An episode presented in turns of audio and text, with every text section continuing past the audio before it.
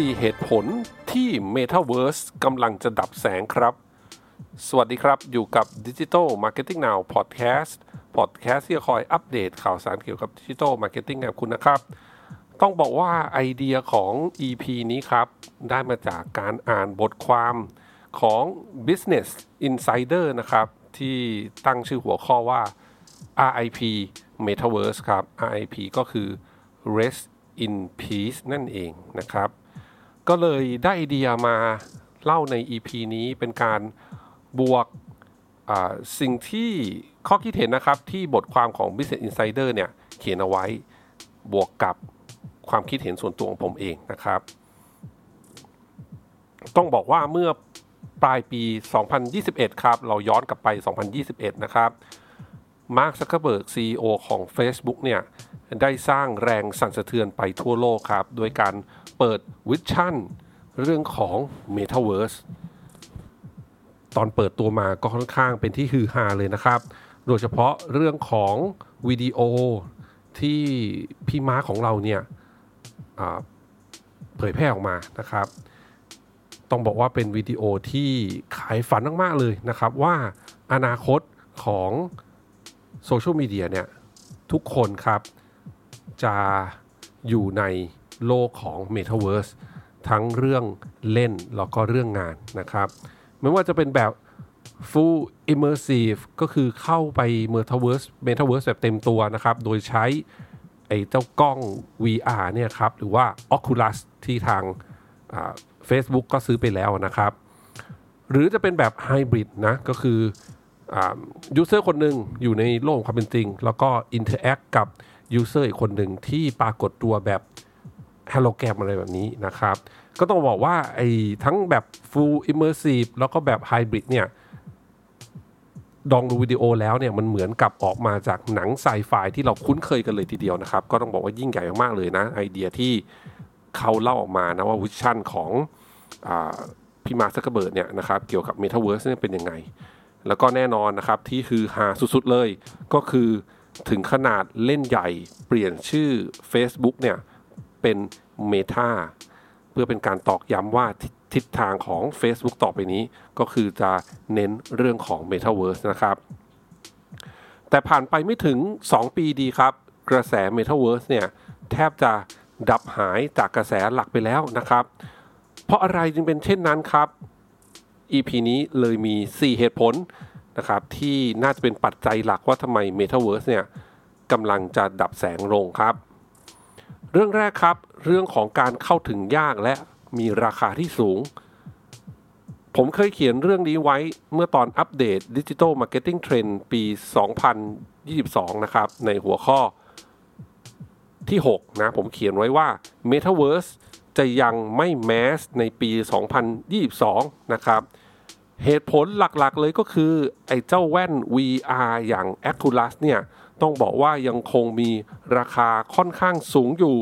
เมื่อเทียบกับ use case ที่สามารถใช้งานได้นะครับ จริงๆแล้วเนี่ยถ้าวัดแค่ราคาแว่น Oculus เนี่ยมันก็ไม่ได้แพงไปกว่าสมาร์ทโฟนดีๆ สักตัวนะครับ แต่ต้องบอกว่าเวลาที่เราเทียบ use case การใช้สมาร์ทโฟนกับแว่น VR เนี่ยแน่นอนว่าสมาร์ทโฟนนะครับมี use case ที่หลากหลายมากกว่านะครับ ทั้งเรื่องของแน่นอนการทำงาน การซื้อมาเล่นต่างๆนะไม่ว่าจะเล่นเกมเล่นโซเชียลมีเดียดูหนังฟังเพลงอะไรก็ว่าไปนะครับ ยังไงเสียเนี่ย ราคาที่จ่ายไปกับเมทาสมาร์ทโฟนเนี่ยนะครับ ก็คุ้มกว่าการซื้อแว่น VR สักตัวแน่นอนนะฮะ ดังนั้นถ้าเกิดคนทั่วไปที่ไม่ได้มี budget มากมายอะไรเนี่ย ไม่ได้มี budget เหลือๆนะครับ การจะไปลองซื้อของใหม่อย่างแว่น VR เนี่ยอาจจะไม่ได้เป็น choice แรกสำหรับทุกคนเนาะอาจจะเป็นบางกลุ่มที่เป็น Early Adopter นะครับ หรือว่าเป็นกลุ่มที่เรียกได้ว่ามีกำลังซื้อพอที่จะลองซื้อของเล่นใหม่ ๆ อะไรแบบนี้มาเล่นนะครับ ดังนั้นเนี่ยกล้อง VR แว่น VR เนี่ยก็ถูกมองว่าเป็นอุปกรณ์ที่ถือว่าเป็น nice to have นะครับ มากกว่าอุปกรณ์ที่จำเป็นต้องมีนะครับ ซึ่งอีกเรื่องหนึ่งที่ตามมาจากสิ่งนี้ก็คือว่ามันก็เลยขาดสิ่งที่เราเรียกว่า network effect นั่นเอง พอคนยังใช้น้อยก็ไม่สามารถที่จะดึงคนใหม่ๆ เข้ามาร่วมกันได้ครับ ไม่เหมือน social network หลักๆ ที่เราคุ้นเคยกันเนี่ยครับจำนวนผู้ใช้งานตอนที่มันพุ่งทะยานสูงๆเนี่ยก็คือช่วงที่มี network effect มากพอ หันไปทางไหน ทุกคนก็ใช้เพื่อนเราก็ใช้นะมันก็เลยเป็น network effect ที่ คนส่วนใหญ่ก็จะหันไปใช้แพลตฟอร์มนั้นเหมือนกันนะซึ่งสิ่งนี้ครับยังไม่เกิดกับ Metaverse นะก็จากเหตุผลที่เล่าไปว่า เรื่องของราคาของแว่นอย่าง VR เนี่ยยังสูงอยู่เทียบกับ use case ที่มีนะครับ นอกจากนั้นเนี่ยยังมีบทวิเคราะห์ออกมานะครับว่าตราบใดที่ทาง Apple เนี่ยยังไม่กระโดดลงมาทำอุปกรณ์ หรือฮาร์ดแวร์ที่รองรับ Metaverse เนี่ยโอกาส ที่เรื่องของ Metaverse เนี่ยจะกลายเป็น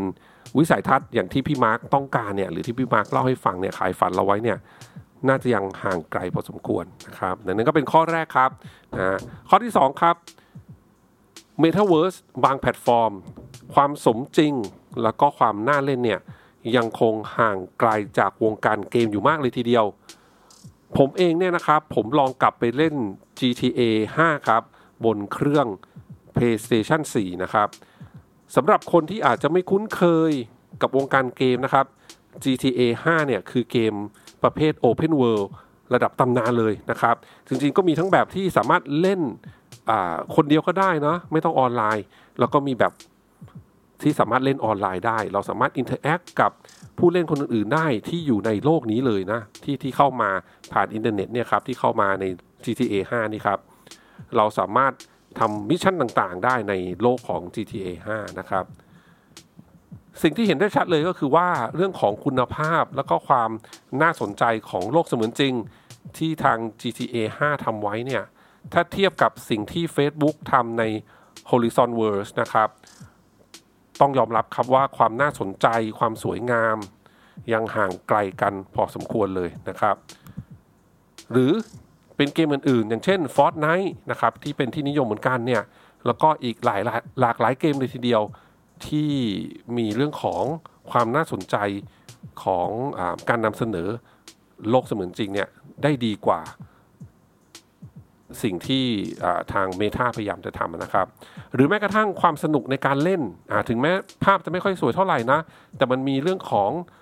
ฟีเจอร์ต่างๆ ในการเล่นเนี่ยที่มันสนุกสนานอย่าง Roblox ครับ เจนอัลฟาเนี่ยก็เล่นกันทั่วโลกนะครับ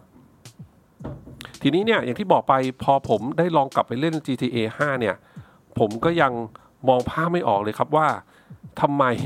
คนเราจะอยากเข้าไปใน Metaverse ของ Meta นะ ถ้าเกิดว่ามันยังทำไม่ดีเท่าระดับที่พวกเกมในตลาดตอนนี้สร้างมาตรฐานไว้สูงนะครับ อันนี้ก็เป็นข้อ 2 ครับ มาถึงข้อ 3 กันบ้างครับ เรื่องของความกระจัดกระจายของ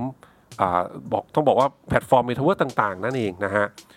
ไอเดียเมตาเวิร์สเนี่ยมันต่างจากอินเทอร์เน็ตนะครับ เพราะว่าช่วงที่กระแสเมตาเวิร์สแรงๆเนี่ยทุกคนทุกองค์กร ล้วนต้องการที่จะสร้างโลกเสมือนจริง หรือเมตาเวิร์สเป็นของตัวเองครับ นอกจากนั้นเนี่ยก็มีเรื่องของบล็อกเชนเรื่องของ NFT เรื่องของอที่ดินโลกเสมือนจริงนะ นะครับ อย่าง Decentraland อะไรแบบนี้นะฮะก็เป็นอีกปัจจัยหนึ่งที่มาดันให้กระแส Metaverse เนี่ยยิ่งรุนแรงเข้าไปใหญ่นะครับ ดังนั้นแทนที่เราจะมี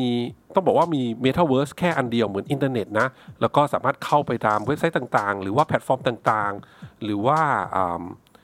อะไรก็ตามนะที่ให้บริการผ่านอินเทอร์เน็ต อย่างที่เราคุ้นเคยในปัจจุบันเนี่ยภาพนี้เนี่ยเราไม่สามารถเห็นใน Metaverse ครับ เพราะว่า ทุกองค์กร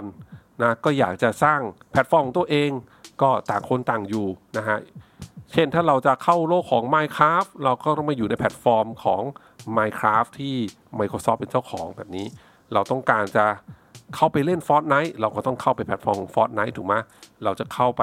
GTA 5 เราก็ต้องไปแพลตฟอร์มที่ทางบริษัท Rockstar Game ทำไว้นะครับ หรือเนี่ยฮะของ Meta เองก็มี Horizon World เนาะ ถ้าเราอยากจะเข้าไปเล่นโลกเสมือนจริงของ Meta เราก็ต้องไปแพลตฟอร์มของ Horizon World แบบนี้นะฮะ ดังนั้นมันก็ข้างกระจายกระจายนั่นเองนะ มากมายเลยเดียวต่างคนก็ต่างแยกกันไปพัฒนานะครับ ผมว่าอันนี้แหละเป็นอีกเรื่องหนึ่งที่ทำให้ Metaverse เนี่ย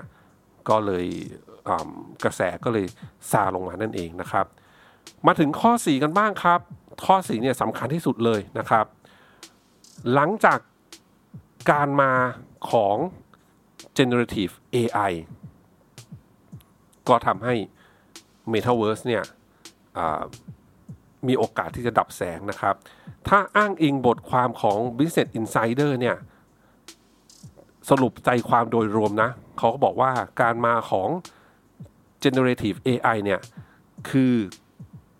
ตะปูตัวสุดท้ายที่จะตอกฝาโลง ให้ Metaverse เนี่ยลงหลุมไปเรียบร้อยนะครับ เพราะว่าพอตอนนี้เนาะกระแสต้องบอกว่าต้องยอมรับว่ากระแส generative AI เนี่ยแรงมาก ๆ จริง ๆ นะครับ ทั้งฝั่ง developer ฝั่ง tech company เองนะครับ ก็เทความสนใจให้กับ generative AI นะครับ ฝั่ง business user ออย่าง marketer พวกเราทุกคนเนี่ยครับ หรือว่าเป็นคนที่ ต้องใช้งาน Gen AI กับกับการช่วยในการทำงานต่างๆเนี่ยครับ business user เนี่ยฝั่ง business user เนี่ยก็แน่นอนเห็นละว่า Gen AI เนี่ยสามารถมาช่วยทำงานได้มากมายเลยทีเดียว คือมันเห็น use case ชัดครับ มันไม่เหมือนกับ Metaverse ที่มีทั้งเรื่องของการลงทุนที่สูง และอาจจะยังไม่รู้ได้ว่าลงทุนไปแล้วคุ้มหรือเปล่า แล้ว use case มันเป็นยังไงบ้างนะ แต่กับกันไอ Gen AI เนี่ยมี use case มากมายเลยทีเดียวนะครับ และที่สำคัญครับฝั่งนักลงทุนครับ ปัจจุบันเนี่ยนักลงทุนต่างๆนะที่เป็นทั้ง Angel Investor ทั้งบริษัทลงทุนต่างๆ ที่ชื่อดังต่างๆ มากมายเลยทีเดียวเนี่ยนะครับแล้วก็บริษัทเทคยักษ์ใหญ่เนี่ยล้วนหันไปหาบริษัทที่สามารถนำเสนอ Gen AI ที่จะสามารถสร้าง use case ใหม่ๆ ให้กับผู้ใช้งานทั่วไปได้ครับ ตัวอย่างที่เห็นชัดที่สุดแล้วก็ดังที่สุดตอนนี้เนี่ยก็คือแน่นอน OpenAI ที่เป็นคนสร้าง Chat GPT นั่นเองนะ ที่ปัจจุบันเนี่ย Microsoft ก็เป็นหนึ่งในผู้ลงทุนหลักของ Open AI เรียบร้อยครับ ดังนั้นข้อสี่นี่แหละสำคัญมากๆเขาบอกว่าการมาของ generative AI ก็เลยทำให้ Metaverse เนี่ย ยิ่งดับแสงลงไปใหญ่ อีกอันหนึ่งที่สำคัญที่สุดครับ บุคคลคนที่ จุดกระแส Metaverse ขึ้นมาเมื่อปลายปี 2021 นะคะ พี่มาร์คซักเกอร์เบิร์ก CEO ของ Meta ของเราเนี่ย ตอนนี้ครับเห็นชัดแล้วครับเริ่มหันมาพูดถึงเรื่องของ AI มากขึ้นนะแทนที่จะพูดถึงสิ่งใหม่ ๆ หรือ development ต่างๆ ที่กำลังทำกับ Metaverse ตอนนี้ก็เริ่มหายหายไปละ กลายมาเป็นอิงกระแสเรื่องของ Gen AI เช่นเดียวกัน หรือ AI ตัวทั่วไปเนี่ยเช่นเดียวกันนั่นเองนะครับ ดังนั้นถึงเป็นที่มาครับใน EP นี้นะครับที่มาเล่าให้ฟังแชร์ ความคิดเห็นบวกกับบทความของ Business Insider นะครับ4เหตุผลว่าทำไม Metaverse กำลังจะดับแสงครับ ขอบคุณทุกท่านมากที่รับฟังครับ เดี๋ยวครั้งหน้าเป็นเรื่องอะไร ฝากคอยติดตามกันนะครับสำหรับวันนี้ สวัสดีครับ